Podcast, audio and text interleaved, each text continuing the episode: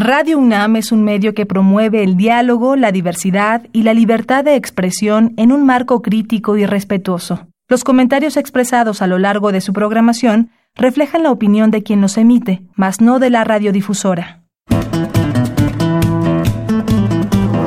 Conciencia, psicología y sociedad. Mujeres con discapacidad, una triple jornada de lucha. Bienvenidos a Conciencia, Psicología y Sociedad, programa de la Facultad de Psicología y Radio UNAM, transmitiendo a través del 96.1 de FM en Radio UNAM. Les saluda la doctora Mariana Gutiérrez Lara y quiero dar la bienvenida a la doctora Tania Rocha, con quien compartiré la conducción en esta ocasión, debido a la ausencia de nuestra compañera Berenice Camacho. ¿Qué tal, Tania? ¿Cómo te encuentras el día de hoy? Muy bien y muy entusiasta con, con este ejercicio que vamos a hacer hoy de compartir micrófonos y por supuesto con nuestra invitada y con el tema que vamos a platicar el día de hoy, que yo creo que a muchas personas que nos escuchan les va a interesar. Seguramente este tema es de interés para todo mundo. Mujeres con discapacidad, una triple jornada de lucha. Les invitamos a visitar nuestro sitio de podcast, radiopodcastunam.mx. Y con esto comenzamos.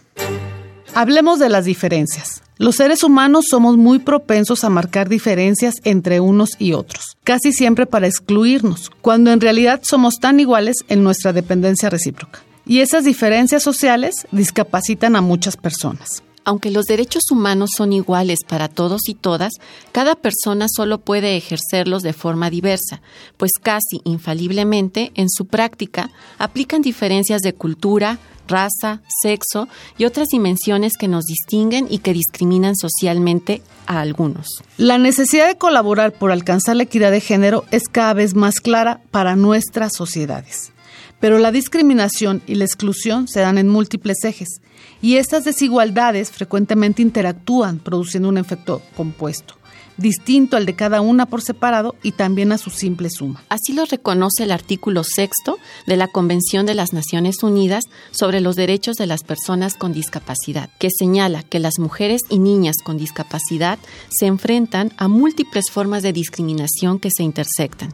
Human Rights Watch ha documentado abusos comunes dirigidos a este grupo, como son la violencia sexual y de género, la discriminación en salud y derechos reproductivos, incluida la esterilización forzada barreras a la educación, violencia escolar y abusos en instituciones. Por ello es indispensable la alianza y complicidad entre mujeres y entre mujeres y hombres, haciendo conscientes las reivindicaciones de género, impulsando la educación y su poder para reconocer el valor de las diversidades y la inclusión de las diferencias, para llevar a un mejor puerto a este colectivo que hace una triple jornada de lucha por la equidad las mujeres con discapacidad. Entonces, ¿cuál es la situación en México de las mujeres con discapacidad y qué retos entraña alcanzar su plena inclusión en el centro de nuestra sociedad? Para responder estas y otras cuestiones nos acompaña el día de hoy Patricia Bedoya Miranda, maestra en psicología clínica por la UNAM, profesora de la Facultad de Psicología ha planeado y dirigido el Diplomado de Formación de Educadores en Sexualidad Humana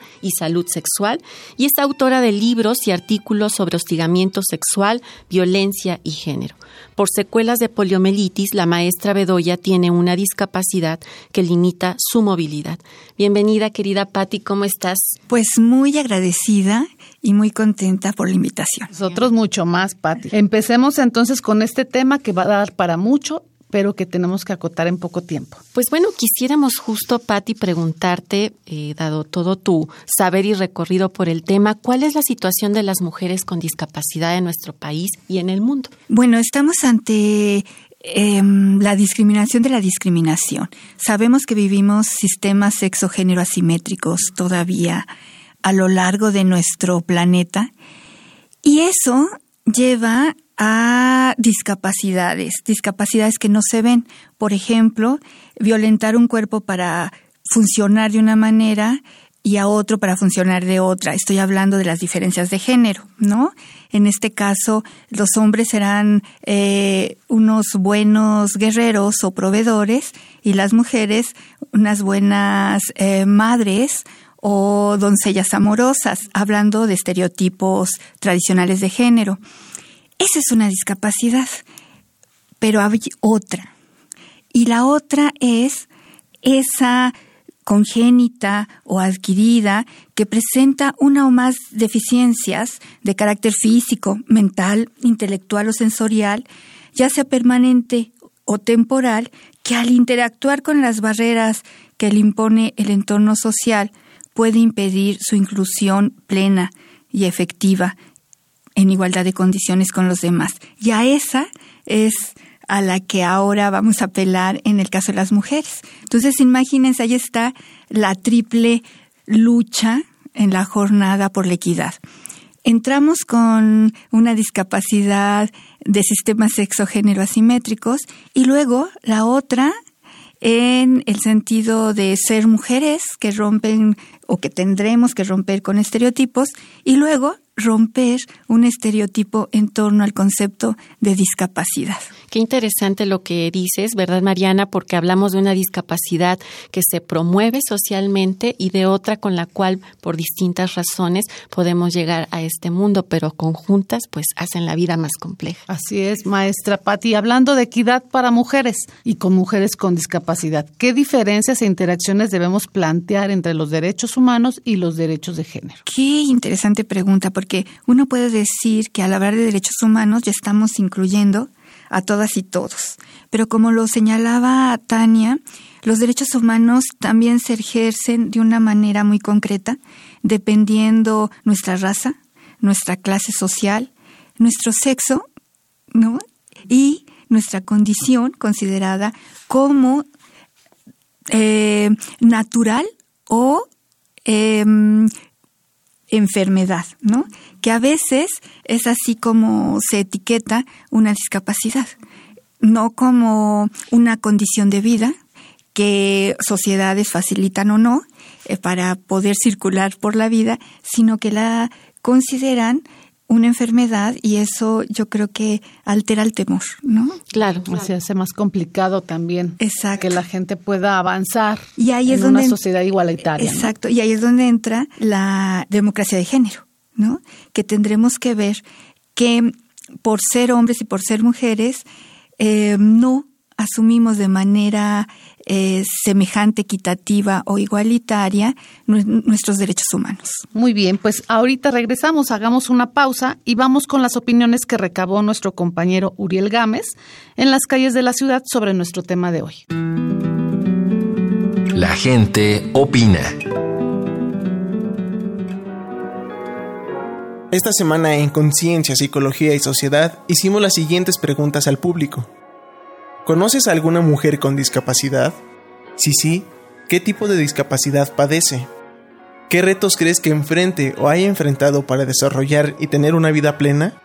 ¿Consideras que su situación hubiera sido más o menos compleja de haber sido hombre? Escuchemos las respuestas. Sí, conozco una mujer con ceguera, ella es profesora, así que supongo que durante la carrera le fue complicado encontrar libros de texto en braille. Por otra parte, pues transitar en, en el espacio público, ¿no? Seguramente en la escuela a mí me ha tocado ver que muchas universidades no están diseñadas para para las personas invidentes. Y también creo que sí habría sido su situación más fácil siendo hombre. Tal vez no específicamente por la ceguera, pero sí pues se habría ahorrado de otro, de otro tipo de discriminaciones, ¿no? Pues porque se van sumando. Jesús, 25, sí, discapacidad visual. El espacio público creo que es uno de, sus, grandes dificultades ya que no logran percibir a veces ni con su bastón eh, grietas en las banquetas o puestos. Entonces yo creo que el espacio urbano no colabora. Sí, ella trabaja vendiendo dulces. Posiblemente vivimos en un país que violenta a las personas solamente por su condición de mujer, entonces creo que como hombre eh, estaría menos expuesto y como mujer con una discapacidad visual mucho más expuesta a violencia. Claudia. Sí, conocí a una. Era una niña que fue a un retiro que yo también fui. Tenía una manita incompleta. Y está muy chaparrita. No sé cómo se llama lo que tenga. En sí, en sí, no sé qué retos pueda tener, pero a los para panamericanos. Se ganó una medalla de oro. Pues me dio mucho gusto. La verdad es que no la conocí mucho tiempo, pero yo creo que la de bien. Pues yo creo que sí, porque es como una doble discriminación u opresión, ¿no?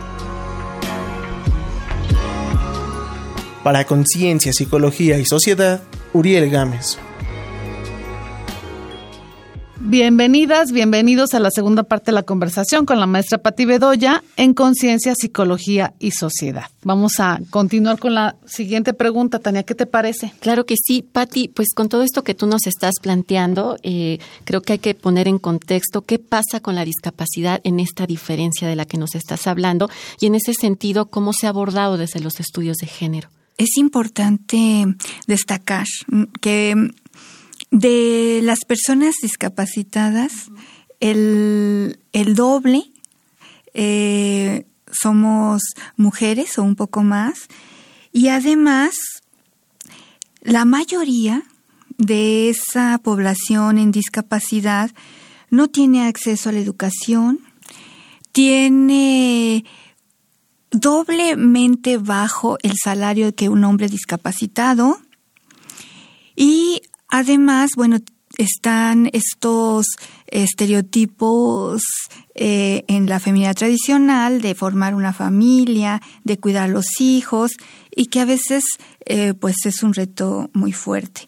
Entonces tenemos que trabajar, eh, uno, que haya acceso a la educación para esta población, que también puedan contar con empleos dignos para esta población y que también eh, podamos hacer nuevas narrativas en torno a lo que implica ser mujer en este siglo XXI.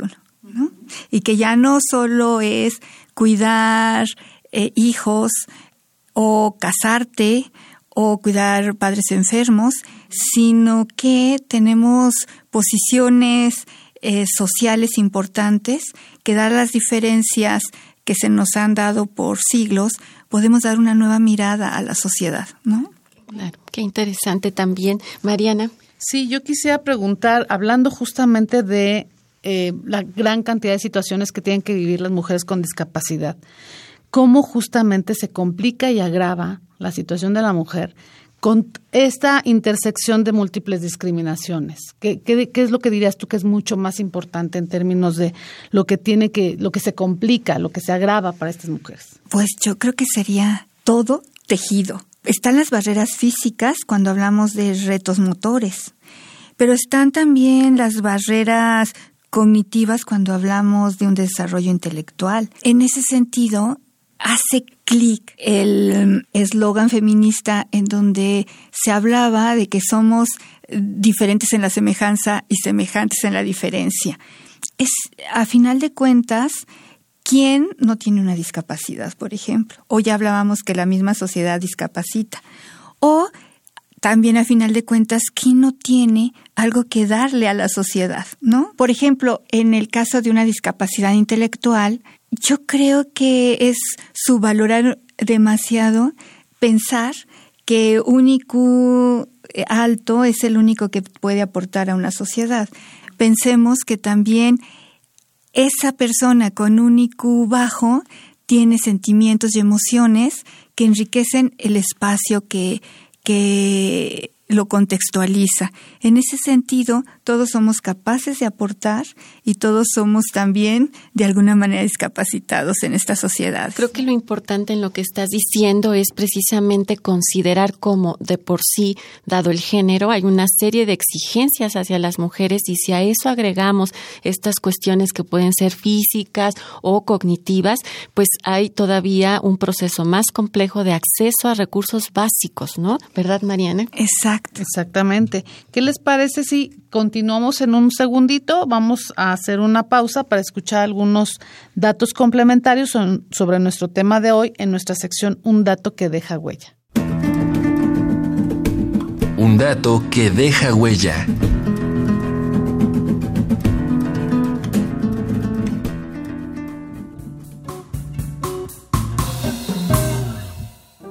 La encuesta mundial de salud de la OMS de 2004 estudió en 59 países la discapacidad en población adulta de 18 años y más. Así, estimó la prevalencia mundial de personas con dificultades funcionales significativas en 15.6%. Esta cifra va desde 11.8% en los países de mayores ingresos a 18% en los de ingresos bajos. Para adultos con dificultades muy significativas, la prevalencia mundial se estimó en 2.2%. En promedio, la frecuencia es de 60% mayor en mujeres que en hombres y más amplia en personas de 60 años o más, 38% en promedio y 7.4% para personas con dificultades muy significativas. La pobreza acompaña a las mujeres con discapacidad. En México, se estima que solo una tercera parte de esta población participa económicamente, menos de la mitad que los varones con discapacidad. A nivel mundial, Naciones Unidas estima que solo una cuarta parte de ellas está en la fuerza laboral y reciben percepciones inferiores. En la región de Asia-Pacífico, más de 80% de estas mujeres no tienen medios de subsistencia propios, por lo que dependen totalmente de otras personas.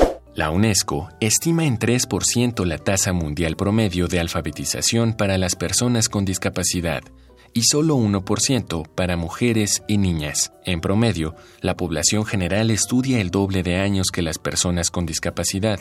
En México, conforme al censo de 2010, 28.5% de las mujeres con discapacidad de 15 años y más eran analfabetas y casi 8% menos en los hombres. Encuestas en Europa, Norteamérica y Australia han demostrado que más de la mitad de las mujeres con discapacidad han sufrido de abuso físico contra un tercio de las mujeres sin discapacidad. Gracias por continuar en sintonía con Radio UNAM Estamos en la última parte de nuestra conversación con la maestra Patti Bedoya acerca de nuestro tema Mujeres con discapacidad, una triple jornada de lucha. ¿Qué te parecieron esas cifras, Patti? Impactantes, pero no, no me extrañan, dado que hablamos de estas sociedades que mm, buscan a identificarse con un grupo, un colectivo, para que otro quede excluido, ¿no? Suelo llamar a estas situaciones sociedades de sangre en donde se busca quién es el otro para hacerlo el enemigo y eh, no verlo, discriminarlo, excluirlo. Y que las mujeres, como nos decías, eh, parecen estar más afectadas, ¿no? Creo que las cifras son claras en eso. ¿Qué piensas? Exacto.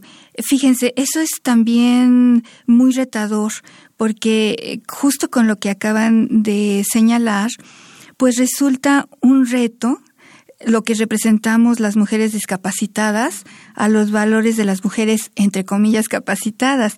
Por ejemplo, se nos asume a, las mujeres el cuidado de los enfermos, de los hijos y el no cumplir estándares de belleza femenina que hace que mm, las mujeres con discapacidad ya no circulemos como preciosas mercancías. Sociedades que suponen que la mujer con discapacidad no podemos cumplir la función social y familiar de roles tradicionales debido a nuestra incapacidad para el cuidado y el gestión de, la gestión del hogar, ya que se nos consideran unas eh, personas, mujeres enfermas, necesitadas de cuidados, y entonces pasamos a ser consideradas únicamente como una persona que necesita cuidados, lo cual es un estereotipo. Claro. Y, yo creo que aquí, Mariana, lo que se hace evidente es el estigma. O sea, hay un estigma muy importante y bueno, eso nos hace plantearte o preguntarte, Patti, ¿qué toca o qué corresponde hacer a las mujeres con discapacidad y pues a distintos agentes sociales precisamente para promover una cultura o un camino de inclusión? Primera instancia, que se, se nos visibilice y también nosotras eh, visibilizarnos en un discurso de libertad, de, de individualidad, de colectividad, considerando el relato de nuestras experiencias, de cómo hemos logrado, las que lo hemos logrado, vencer barreras físicas, eh, sociales, emocionales, políticas. Y creo que eso es sumamente importante y por eso también agradecemos muchísimo el que seas tú quienes nos, quien nos está, perdón, compartiendo esto el día de hoy. Mariana, ¿con qué cerramos? Sí, yo preguntaría cómo impulsar una cultura de inclusión para todos y para todas, ¿no? Para este grupo social inmerso en una triple jornada de lucha por la equidad. Bueno, no nos olvidemos de la posibilidad de que lo personal es político. Y en ese sentido yo creo que también debemos asumirnos como seres políticos, que podemos hacer políticas, que podemos estar inmersas en la política y hablar de esas políticas públicas que deberán de ser permeadas por las instituciones de nuestra sociedad, llámese Estado, llámese eh, familia, llámese instituciones educativas. Yo creo que eso es fundamental y hablar de mm, esos retos discapacitantes eh, subjetivos, como son la misoginia, que yo creo que es una discapacidad corrosiva porque no permite ver esas diferencias de género que nos excluyen por ser mujeres y que luego volvemos a ser excluidas por tener una discapacidad. Entonces yo creo que hay, tener, que, hay que tener claridad en esas discapacidades corrosivas, como podrían ser subjetividades que limitan a los seres humanos, ¿no? Y también hablar de mm, sentimientos, porque pareciera ser y eso lo retomo del movimiento feminista, que solo somos seres de razón o es lo que nos legitima como seres humanos. Y no es verdad, somos seres de sentimientos, de emociones, de una subjetividad que también nos lleva a un inconsciente colectivo que nos arma en estas posibilidades o imposibilidades. Así que también tendremos que trabajar nuestras subjetividades. Muchas gracias, Patti, por todo lo que hoy nos has compartido. No, pues a ustedes por la invitación. Muchísimas gracias, Patti. Algo que me gusta mucho es esta, esta propuesta que haces de corresponsabilizarnos y de asumirnos como seres políticos, porque pareciera que las políticas públicas no nos vienen, no nos ocupan o no nos deberían ocupar. Y resulta que tú nos estás dando una información valiosísima, que es que todos estamos y todas estamos involucradas y queda como inicio la visibilización, pero continúa el trabajo continuo de cada una de nosotras con o sin discapacidad, no importa, ¿no? Creo que eso es algo que tendríamos que hacer como sociedad, responsabilizarnos todos de lo que aquí está pasando y no nada más dejárselo a cierto grupo de personas. Efectivamente, yo creo que ahí está la clave en nuestras solidaridades y sororidades. Así es, como decías, lo personal es político, y en una vamos todas, ¿verdad? Así es. Pues muchísimas gracias, maestra Patti Bedoya. Te agradecemos muchísimo tu presencia, la contribución que tuviste a este programa de la Facultad de Psicología. Eh, agradecemos mucho el que estés aquí, nuestra maestra en psicología clínica, nuestra profesora de la facultad, este, que forma parte de este programa de formación de educadores en sexualidad humana y salud sexual. Te agradecemos mucho el que sigas compartiendo con todas y todos todo tu trabajo, toda tu trayectoria académica, profesional sobre hostigamiento sexual, violencia y género. Gracias a ustedes. Igualmente. Los invitamos a escuchar algunas recomendaciones desde la cultura y el entretenimiento sobre nuestro tema de hoy. Vamos a escuchar Reconecta. Reconecta. Recomendaciones culturales sobre el tema de hoy. En Mujeres con Discapacidad, María Laura Serra propone un diálogo con otras ciencias y activismos para acabar con la discriminación y opresión interseccional da voz a las mujeres con discapacidad como sujetas de derecho en una sociedad patriarcal y capacitista, dando una hoja de ruta para la justicia social. Lo hallas en Editorial Dickinson.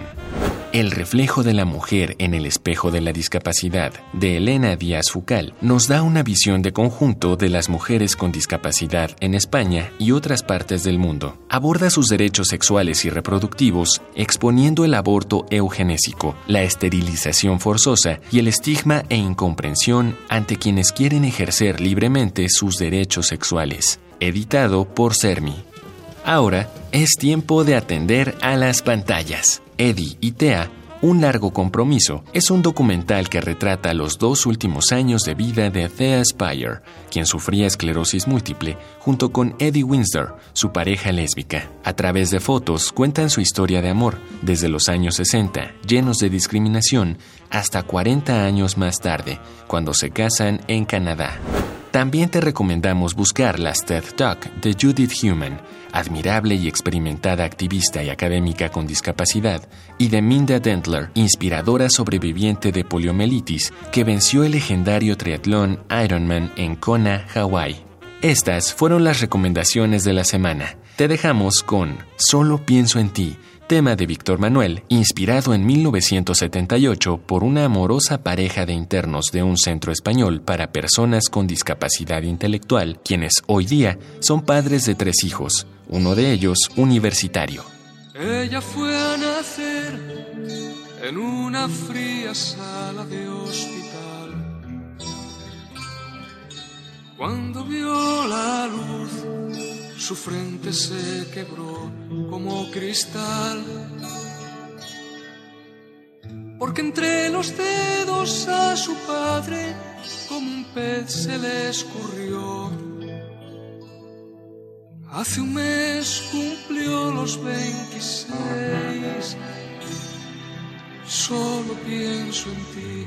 Hemos llegado al último momento de nuestro programa de hoy. Nos queda un momentito para una reflexión final. Doctora Tania, ¿qué nos dices? Pues rápidamente creo que queda muy claro, se requiere un cambio de narrativa precisamente que nos ayude a eliminar este estigma, que dé espacio a visibilizar, a conocer, a reconocer las necesidades particulares de cada sector. Como bien decías, Patti, recordando que el género es algo transversal, perdón, y me encanta esta idea de la discapacidad corrosiva. Creo que hay discapacidades como el machismo, el sexismo, que deberían preocuparnos porque justo invisibilizan las diferencias más que como una posibilidad, lo plantean como un obstáculo. Muchas gracias a quienes nos están escuchando. Gracias, Patti. Gracias. Mariana. Muchas gracias, Tania. Un gusto estar contigo el día de hoy. Gracias a la Facultad de Psicología, a la producción del otro lado del cristal y a Radio UNAM. Les recordamos que tenemos un medio de comunicación permanente con ustedes. Con gusto escucharemos sus mensajes a con.cienciaunam arroba gmail.com. Los invitamos a encontrarnos en la siguiente emisión.